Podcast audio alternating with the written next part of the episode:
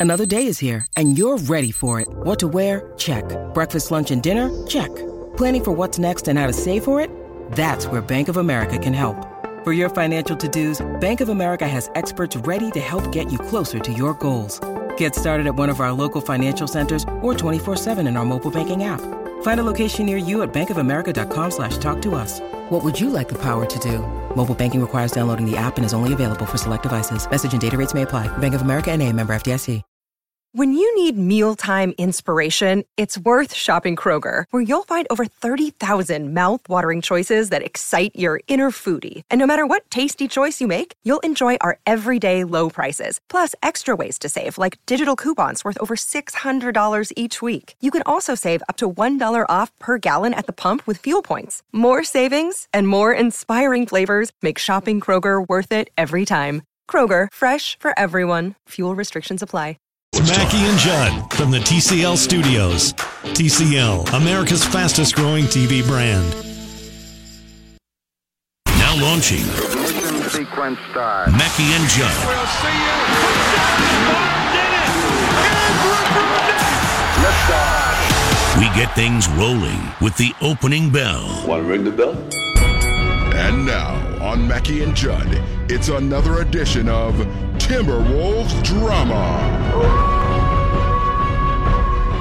Jimmy Butler is seriously contemplating his future with the Timberwolves franchise. It's going to come to a head this week. He's meeting with President and Coach Tom Thibodeau. It's going to come to a head. There's been a lot of tension brewing behind the scenes between players, between management, him, and there's been a lot of uncertainty around Jimmy Butler all summer. He hasn't been back to Minnesota. Very much so, I'm told this is a last ditch meeting for the Minnesota Timberwolves and Tom Thibodeau. Just a, a lot of butting of heads behind the scenes, and Tom Thibodeau has been in caught, caught kind of in the middle of all that.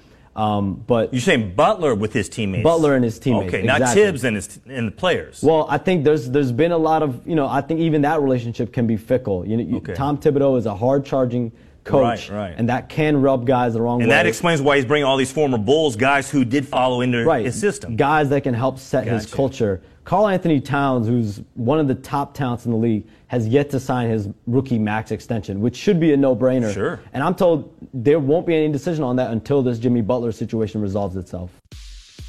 All right. That was the voice of Shams Charania of The Athletic. And uh, the latest on a story that Johnny Krawczynski, our buddy from The Athletic, actually broke this past weekend that there was going to be a meeting on, well, at that time, Manny Hill, on Monday. It's going to be yesterday, yeah. Between, yes, between Jimmy Butler and Tibbs.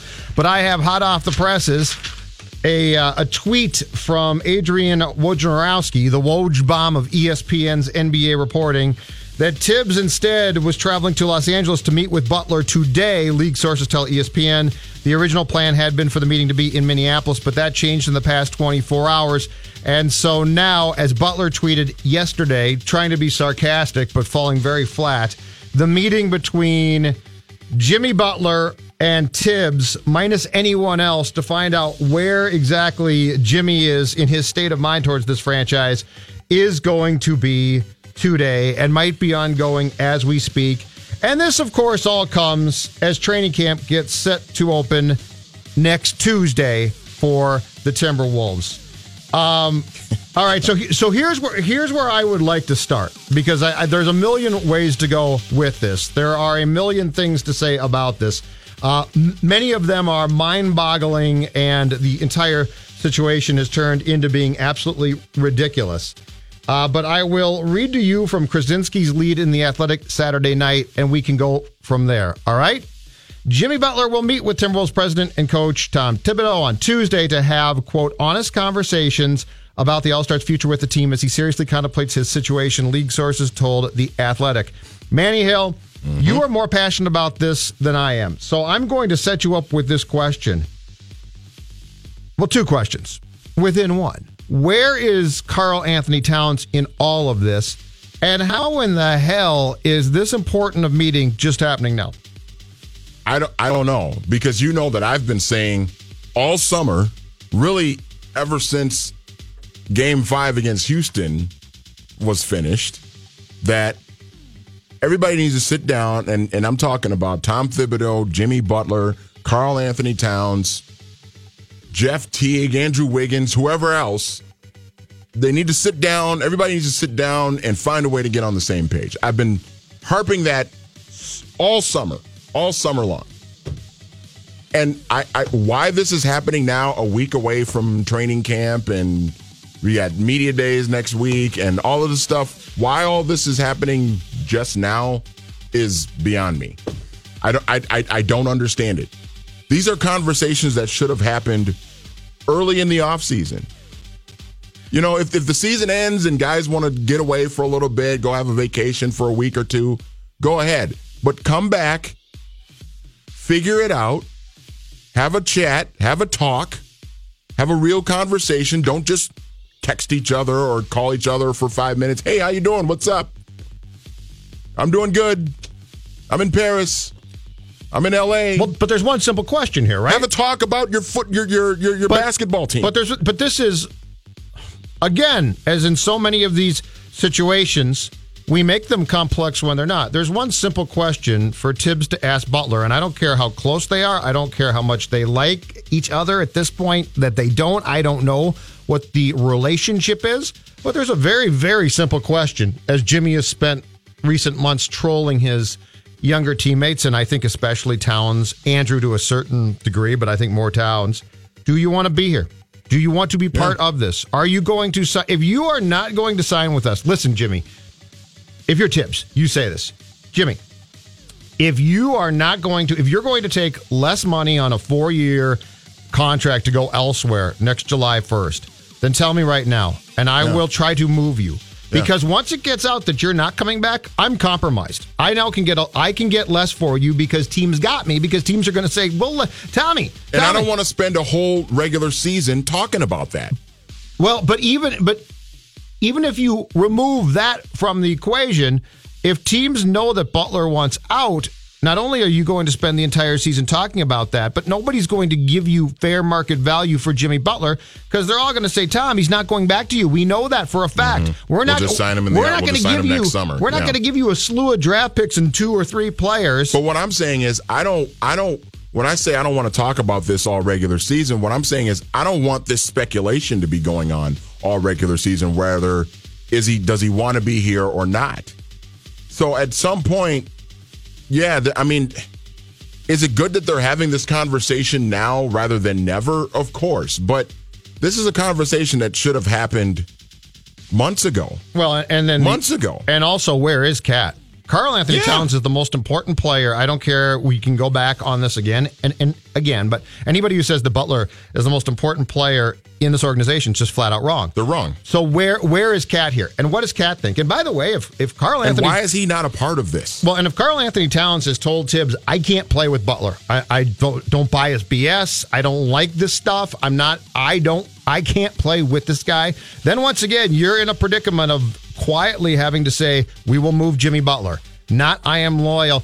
The, the only thing I can figure that Tibbs has become is a bullsaholic.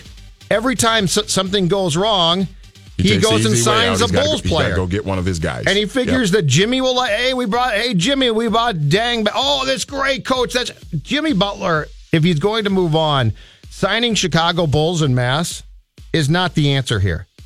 And the scary, the sad thing about this is one, you know, I love the Butler power play.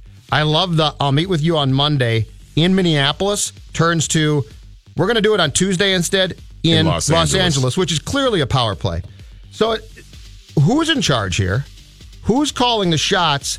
And who has the best interest of this franchise long term in mind? Because right now, the way I see it, nobody does. Yeah. Nobody does. Yeah. Everyone's trying to save their own behind at this point. Tibbs is, I don't know what he's trying to do. He's trying to win immediately, and he loves Jimmy, and I don't know where Cat stands in, in this, which is maddening. Andrew's become a completely forgotten man.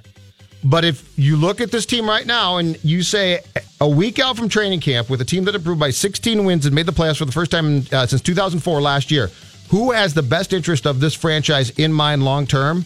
Is it Glenn Taylor?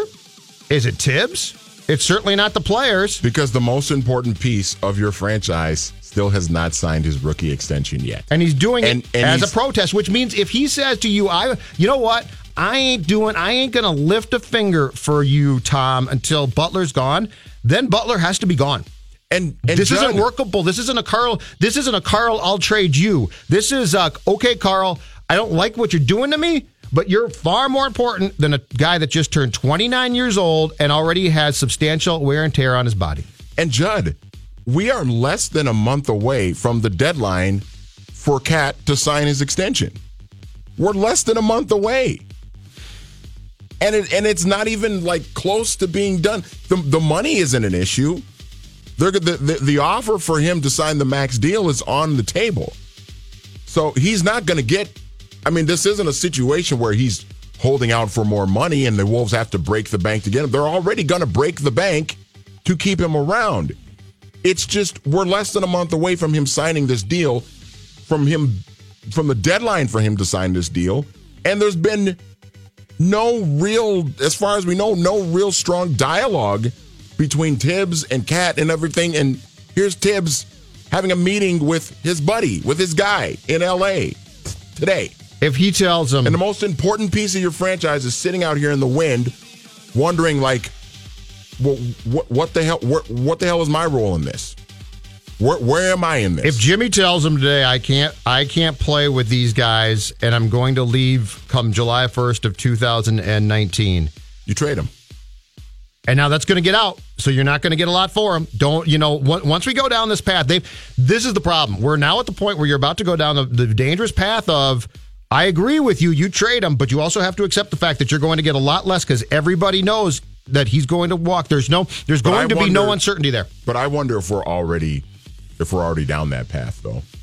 Because because of all the stuff that's been talked about this summer and now this meeting is happening today, I guess. If it I don't know if it happened already or if it's happening now or what. But I think we're already kind of down that path where if it if they if it comes out that he is ready to move on, then I mean it's we're we're already down that path right now, I think. What is Tibbs going to tell Jimmy Butler, as close as they might have been at one time, or hell, they still might be?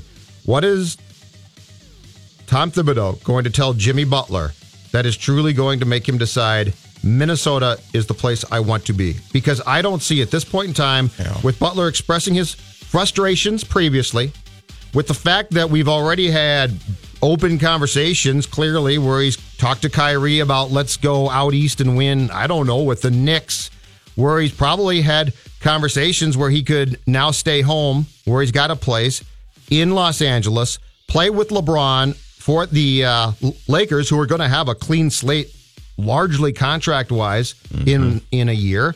What is Tibbs going to tell Jimmy Butler? That's going to make Jimmy Butler say, "Oh, oh, that's your plan? I love that plan." He's going to moan and groan about the young guys. He clearly there's friction with Cat that I don't even get. I don't understand the the Wiggins thing. I could get.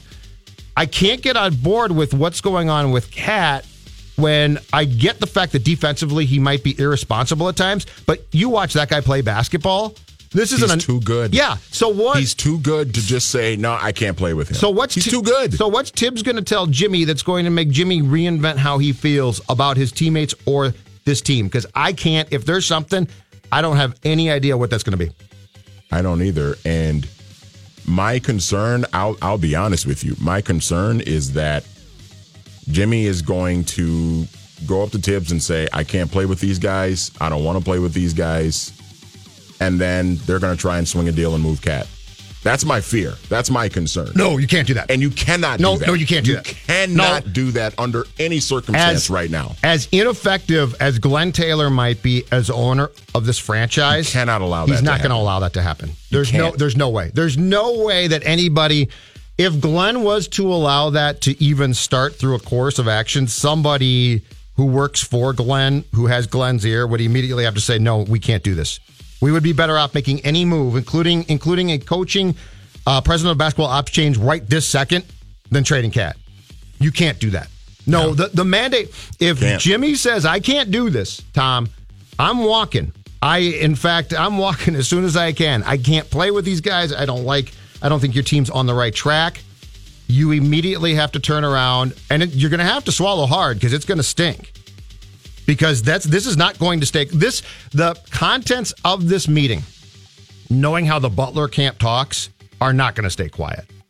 And you have Tom Thibodeau, who is, I mean, I think has already shown that he can't be objective with, you know, between his his Bulls guys and, you know, a, a, a cat or uh, Andrew Wiggins or whoever. Yep. Tyus Jones, whatever. I don't know. But that that is the other part of this too, is that okay, Tibbs loves Jimmy Butler. That's his guy.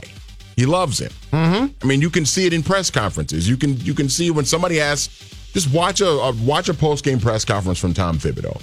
Somebody asked him about, you know, hey Jeff Jeff Teague did, uh, you know, Jeff Teague had a nice game. Yeah, he, Jeff. Yeah, Jeff did a nice job. Jeff did a nice job. He controlled the offense very well. Jimmy uh, Cat or uh, Tibbs. Jimmy had 23 points and six rebounds. Yeah, you know, Jimmy. Uh, that, that's what he does. That's what he does. I love you. That's what he's. That's that's, that's what makes him special. That's what makes Jimmy special. Well, I and he gets that little grin. I saw you pressers know? last year where Jimmy wasn't going well, and Tibbs was asked about it, and he gave that same answer. Yeah, Jimmy's always out there working. No, no, we're asking you. He's struggling. and that's and that's that's my biggest concern with this But you- meeting that they're supposedly You having. You have to lay down if you are Glenn Yeah. Taylor and this franchise above Tom, and there's not a lot of guys above Tom. You have to lay down in the train tracks, then, right? You absolutely have to. You can't not do that. Carl Anthony. Towns cannot be a former Wolves player. If there's a choice here, I don't think it's that hard. No, But I just I don't understand why. But this is the I don't understand why we're sitting here talking about a meeting one week before training camp. well, that's the other thing. Get this. how did how did we get here? get this? I and to your point early in the segment, get it ironed out. Figure it out. Uh, we are in the TCL broadcast studios. The show is Mackey and Judd, as uh, as is the norm. Phil will join at four o'clock. So until then, the show will be uh, Judd and Manny Hill. Jayson Stark from The Athletic, uh, their senior baseball writer. He will join at the bottom of the hour. 651 646 8255. 651 646 8255 if you are a frustrated uh, Wolves fan.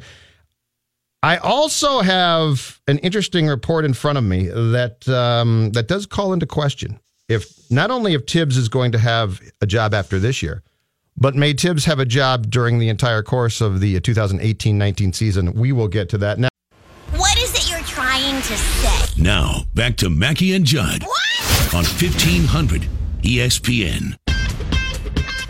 321 in the TCL broadcast studios. Mackey and Judd continues on. Quick look at your traffic from the Better Business Bureau 94 westbound.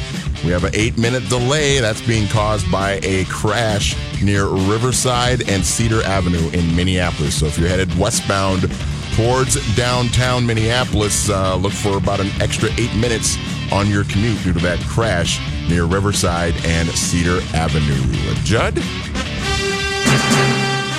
Get back to the Wolves conversation in a second, Manny Hill. But we have some breaking news out of the TCO Performance Center as the moves just keep on coming for the uh, Vikings. They officially have announced the signing of kicker Dan Bailey, which we talked about a lot yesterday after Daniel Carlson was waived. Bailey had to come in and pass a physical today. He had a groin injury last year, but I think he's fine now. So uh, he has been signed. Stacy Coley was waived, uh, the wi- wide receiver for the Vikings, which is interesting. They did sign Aldrick Robinson, a veteran wide receiver who played last year for the 49ers yesterday. My assumption was that this might bump a Laquan Treadwell down the depth chart, which uh, still could happen. But uh, Stacy Coley has been uh, waived by the Vikings, and also a move yet to be announced. Tom Johnson, a defensive tackle uh, for the past few years for the Vikings, was uh, was is going to be signed. He had been with Seattle, and he is going to be. Uh, he, he was waived by Seattle actually for one game, and they were going to sign him back, but the Vikings swooped in, and they're going to announce his signing at some point in time, according to our buddy Tom Pelissero of um, NFL Media and NFL Network. All right, back to the conversation. So on Saturday, uh, Krawczynski of the Athletic broke the Butler and Tibbs. We're going to meet on Monday, which in Minneapolis, which got bumped back to Tuesday in Los Angeles. Story. Uh, Adrian Wojnarowski of ESPN then followed that report up with his own report. Within Manny Hill, Woj's story, I'm going to read you one paragraph. Okay. That is very, very interesting. And I believe it's breaking news. It's not we sort of heard rumblings about this during the course of the 2017-18 season, but I don't think we've heard this since then. Per Woj, Wolves owner Glenn Taylor has significant concern with the broader franchise culture under Tibbs and GM Scott Layden.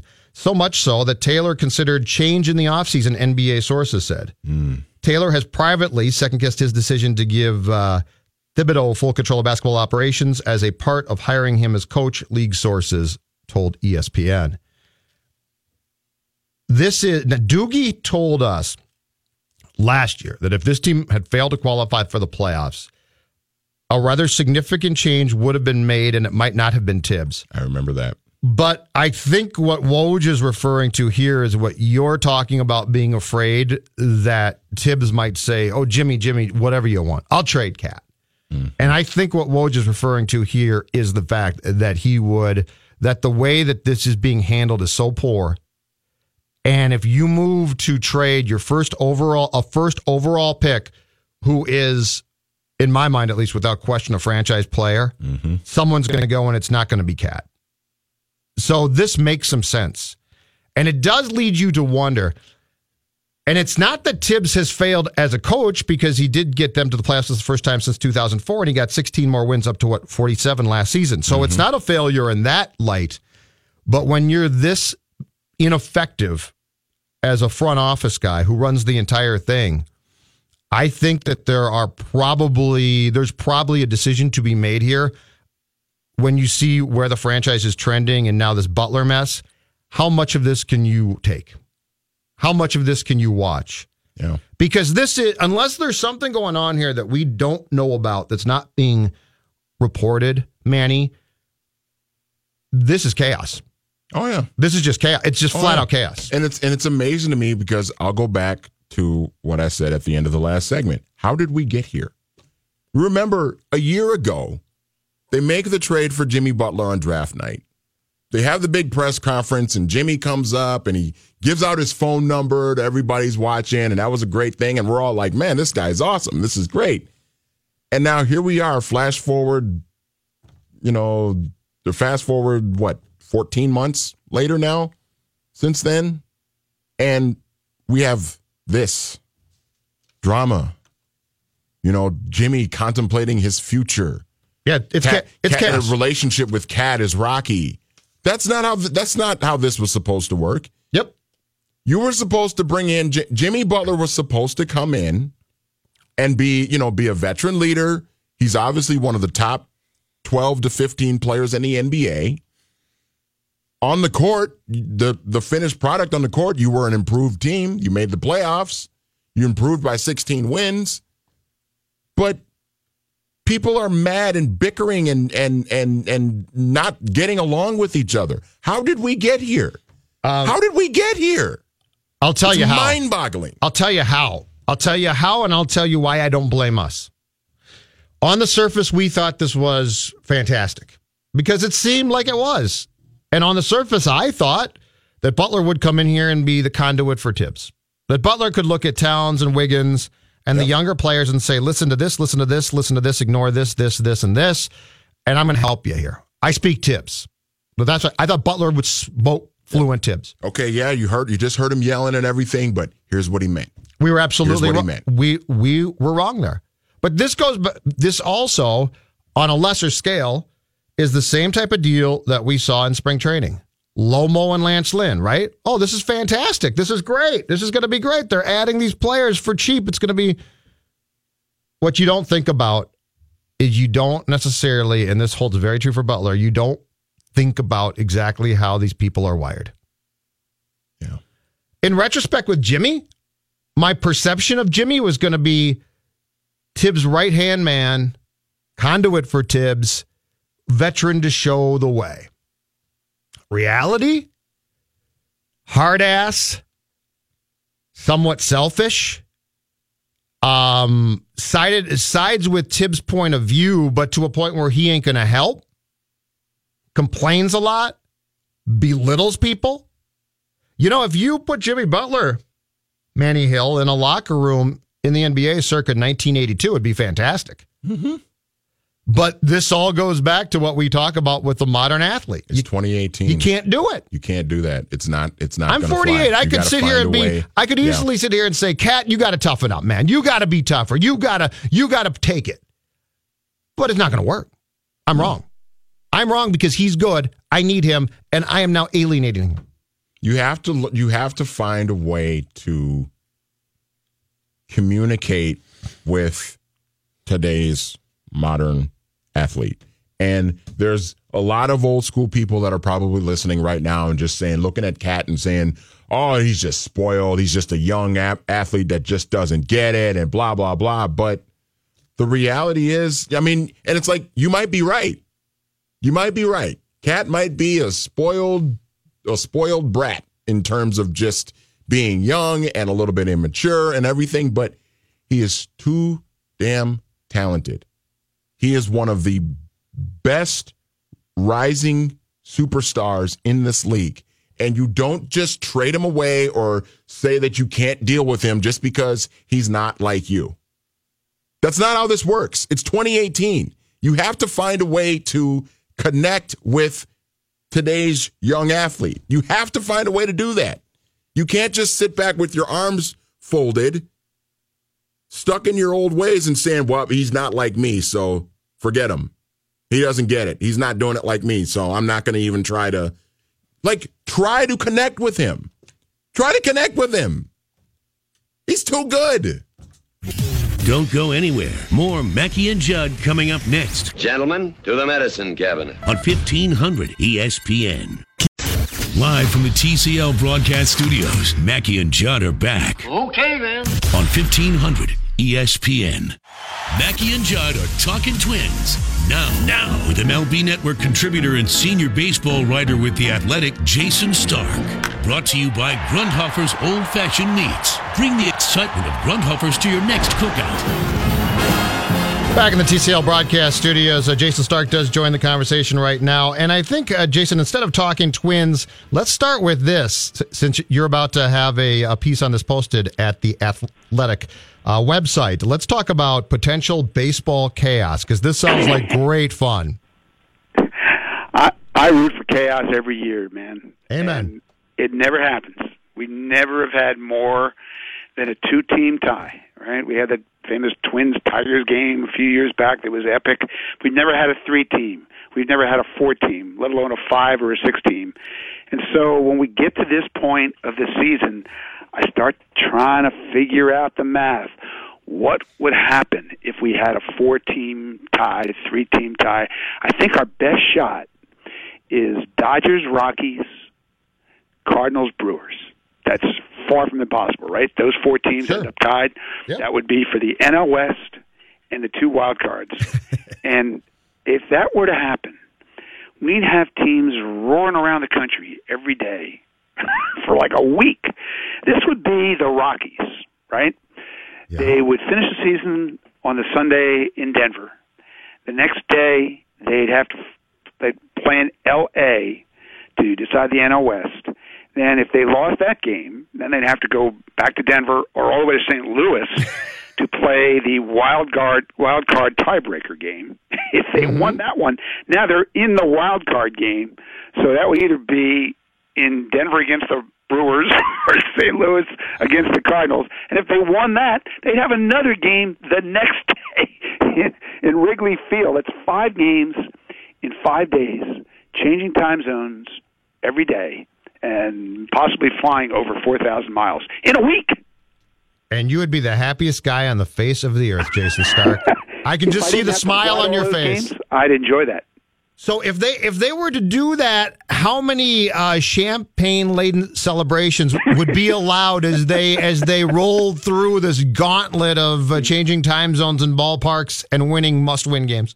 All right, let me think about this. You, you can only spray champagne if you have clinched a trip to the postseason, right? So if you win to, just to survive, no spraying. Okay. All right, if you win to advance to even a wild card game, I will permit some spraying, but not, I got not big on the teams that that do the five champagne celebrations every year. I'm with you. Amen. Amen. It's too. It's way too much. Thank you. Over the top. We should have none. But that's that's spoken as a guy who has to dodge champagne while I'm trying to do my work in his clubhouses. Okay, so Jason, talk to me about Christian Yelich because this is uh, he is. It seems like he's quietly having an unbelievable season for the Brewers, and he hits for the cycle yesterday. And uh, I mean, what what more can you tell us about him hitting the, for the cycle and the historical importance of him hitting for the cycle, and just how good he's been for Milwaukee this year? Yeah, well, I, I don't know how quiet it is anymore. If you hit for the Right. cycle twice in three weeks, it's, that'll get you some attention. It's working well for him. I, you know, I, this is going around, but nobody's ever hit for the cycle against the same team twice in a year. He's only the third since 1900 to have two in a year against anybody. Um,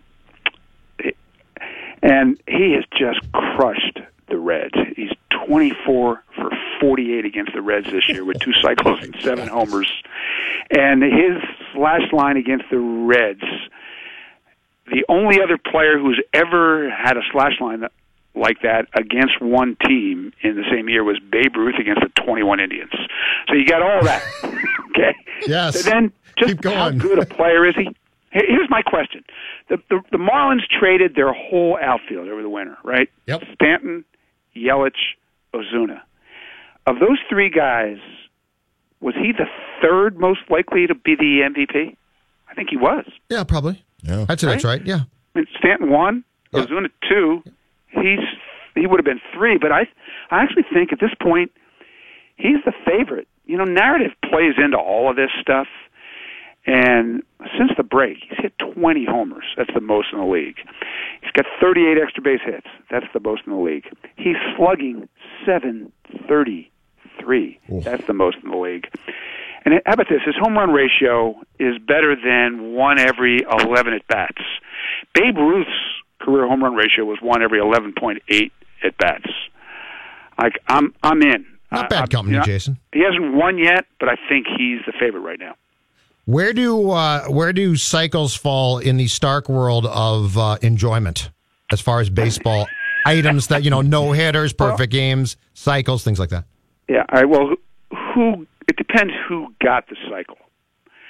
You know, Benji Molina had a cycle. George Gutierrez had a cycle. Willie Mays never had a cycle. Really? So that that tells you a little something about cycles.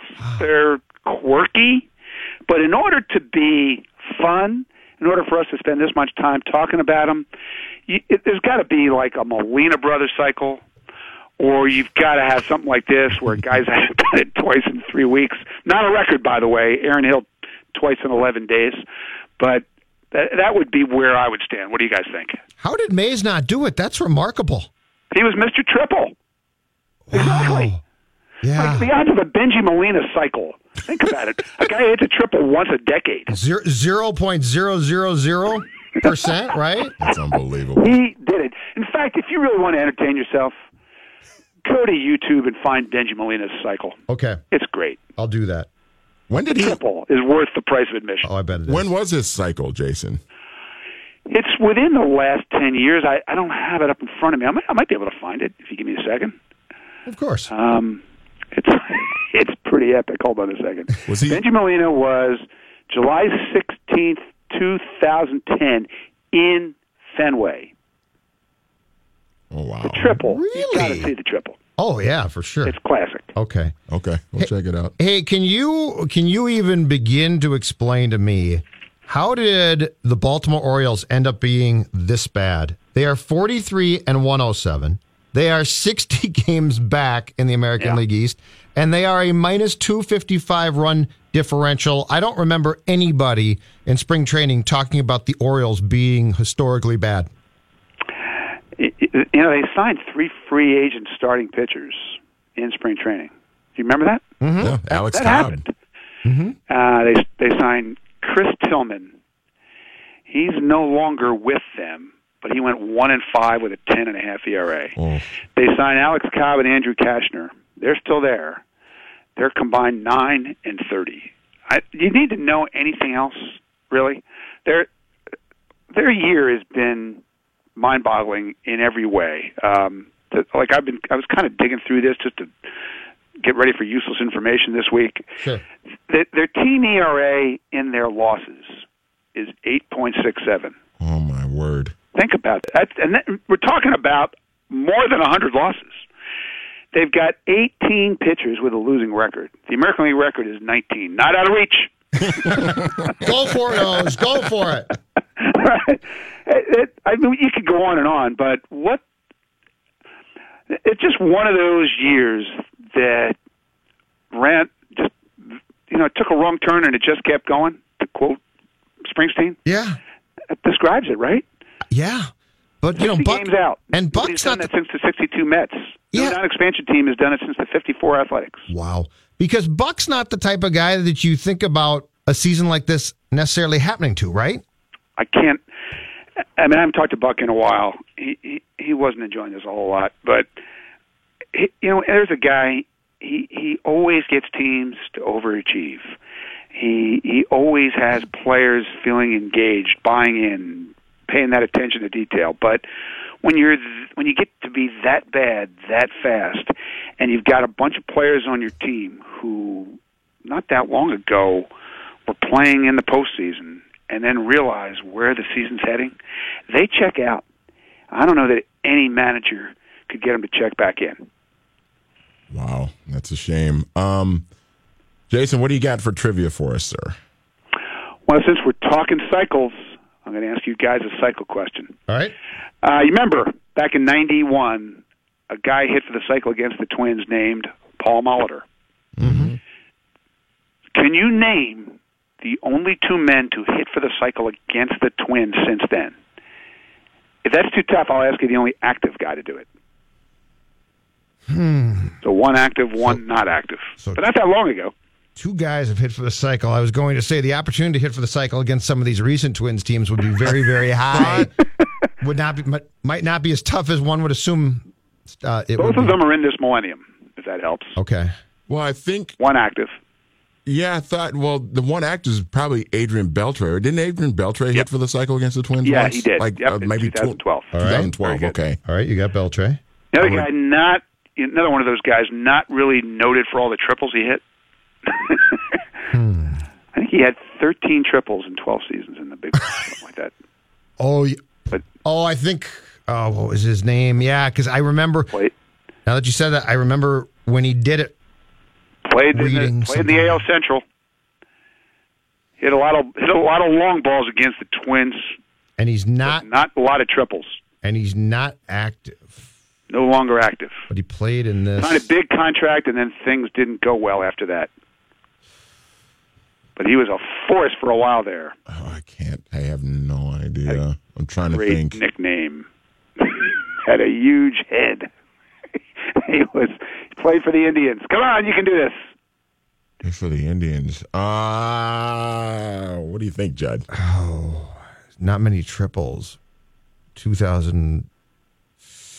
I was Year was 2003. Thome. Brian Giles, maybe. No, Thome had just left for the Phillies, and he kind of became the new Thome. Okay. Had a big head. This would have been his first year in Cleveland. Was it like? It wasn't like Travis Hafner or something. Yeah, it was was. Really? Travis Hafner is correct. North Dakota guy, right? I think he's Yeah, from he was. North Are we- Dakota. Are we giving you guys credit for that? Uh, many hints. Yeah, I, I was. I think we get. I think we get Manny credit on Beltre for sure, and the the second the second Beltre one and the I do remember, and the yeah. Hafner one probably not, Jayson. I think that'd probably be The fair. Hafner one was a pure guess. was good work Jayson. We're- Manny, though. We're Really much good. like the Vikings. We'll take the tie here. we're zero zero and We'll one- take the missed field goal yeah, at the end we're of zero overtime, one right? and one. Actually, we'll take the tie. Uh, I, I don't think there are any one, zero, disputed and calls either in this question. So thank, worked thank you, well. thank you, sir. Thanks, Jayson. Great to talk to you guys. See ya. Fun as always. Yeah. All right. Jayson Stark, always a great conversation. Check out his work, The Athletic, MLB Network, and also uh, baseball store, uh, state stories, if I can say that, watchstadium.com. Uh, we'll come back, wrap up this hour, and then Mackey will join a uh, NFL pecking order at 4 o'clock, Coller at 5 o'clock. Now, back to Mackey and Judd, Hello, boys. live from the TCL broadcast studios. So what do you think? It's pretty cool, I guess. On 1500 ESPN.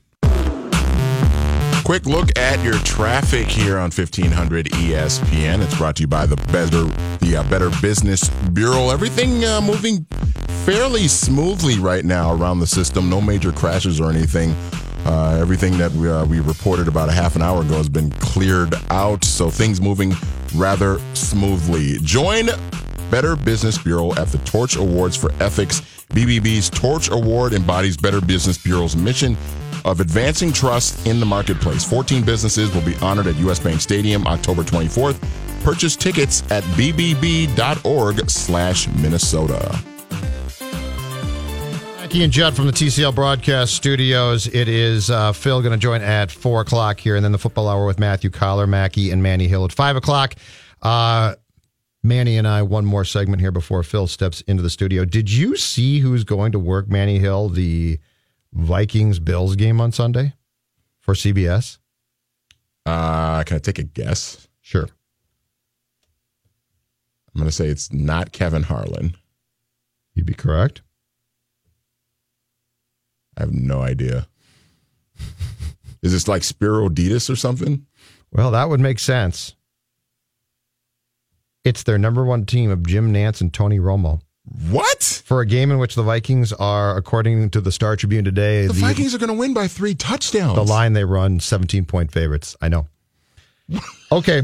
So I thought to myself, a sort of a So Fox must be getting Buck and Aikman must be getting the national game at three o'clock, right? Or the three twenty five. That must be it, yeah. But Okay. so so I thought to so being a junkie of this stuff, I decided to see what else CBS has on Sunday Okay, because I get the attraction of the Vikings, sure. but you're right. This should be a complete It's going to be a bloodbath on Sunday. complete shellacking by the Vikings. At least you would think. The other CBS games uh, in the noon hour, which when the Vikings start Central Time, are Cincinnati at Carolina, Denver at Baltimore, Oakland at Miami, Tennessee at Jacksonville, and then they have a 305 game, Chargers and the Rams, which I think you're right. It's not going to most of the country. Yeah. But they assigned Jim Nantz, and I was shocked by this, and Romo to this game. Who are the Bengals playing? The Bengals are playing at Carolina. See, it seems like they would get that one. It seems like they would send Well, and somebody sent I Nantz and tweeted Romo to that one. so I tweeted this out and someone immediately tweeted back, "Well, these decisions have been made weeks beforehand." But that's not true. They can change things around. oh, they like definitely like they can. they can sit down yesterday, for instance, or or Sunday night and say, "You know, we were going to have Jim and Tony work the Vikings Bills game, but have you seen the Bills?" Oh my gosh. I was Well- floored, and and t- and tell me this too. And I might just have forgotten, but you're good at this stuff. When's the last time the Vikings were a 16 or 17 point favorite in a game? Oh, wow. That's college stuff. yeah. That's I'm trying to- 2009 were they? 98 they probably were against somebody. Maybe But when's the last? That's a college line. the only one I could think of maybe like 09 the last game of the year against was it the Giants that played the last game of the year? Last game of the regular season? Yeah, And the Giants had kind of like the Giants were having a bad year and they kind of checked out. yeah, I think you're was right. one of their down years with Coughlin. yep. Last game of the season was against the Giants, and the Vikings won by I think it was like But how often do you see? thirty-eight to ten or something like that. How often do you see more than two touchdown line for a professional football game? Almost never. I can't remember the last time it happened. Period. Let alone for the Vikings. I do have good news potentially for the Bills, but it's bad news for an old friend of ours. Pro Football Talk had this note. The Bills defense gave up 65 total yards to the Chargers on Sunday in the second half, okay? After giving up 825 yards over the first six quarters of the season. So they got it in the third and fourth quarter in their loss to San Diego on Sunday. They got it down to 65 total yards. That's not bad. 825 in six quarters before that. That was in part because the defensive play calling was taken over by head coach Sean McDermott from their defensive coordinator. Do you recall who the defensive coordinator of the Buffalo Bills is? Leslie Frazier. I like Les a lot. He is a hmm. great man, but 825 yards is not. They're trying to run that Tampa two there, Les. 825 yards is not easily correctable, Manny Hill. But you just got to look at the tape. Oh, I'll tell you what the tape shows you. The tape shows you that it might be time to consider employment at a different place. Oh, Les. Uh, Mackey will join us next from the uh, TCL broadcast studios. We are going to have um, a pecking order, talk more about the Timberwolves, and then five o'clock hour. Matthew Coller joins for the football hour. Mackey and Judd rolls on after this from the TCL broadcast studios. People, people, I have an important announcement. Mackey and Judd are back after this brief timeout on 1500 ESPN.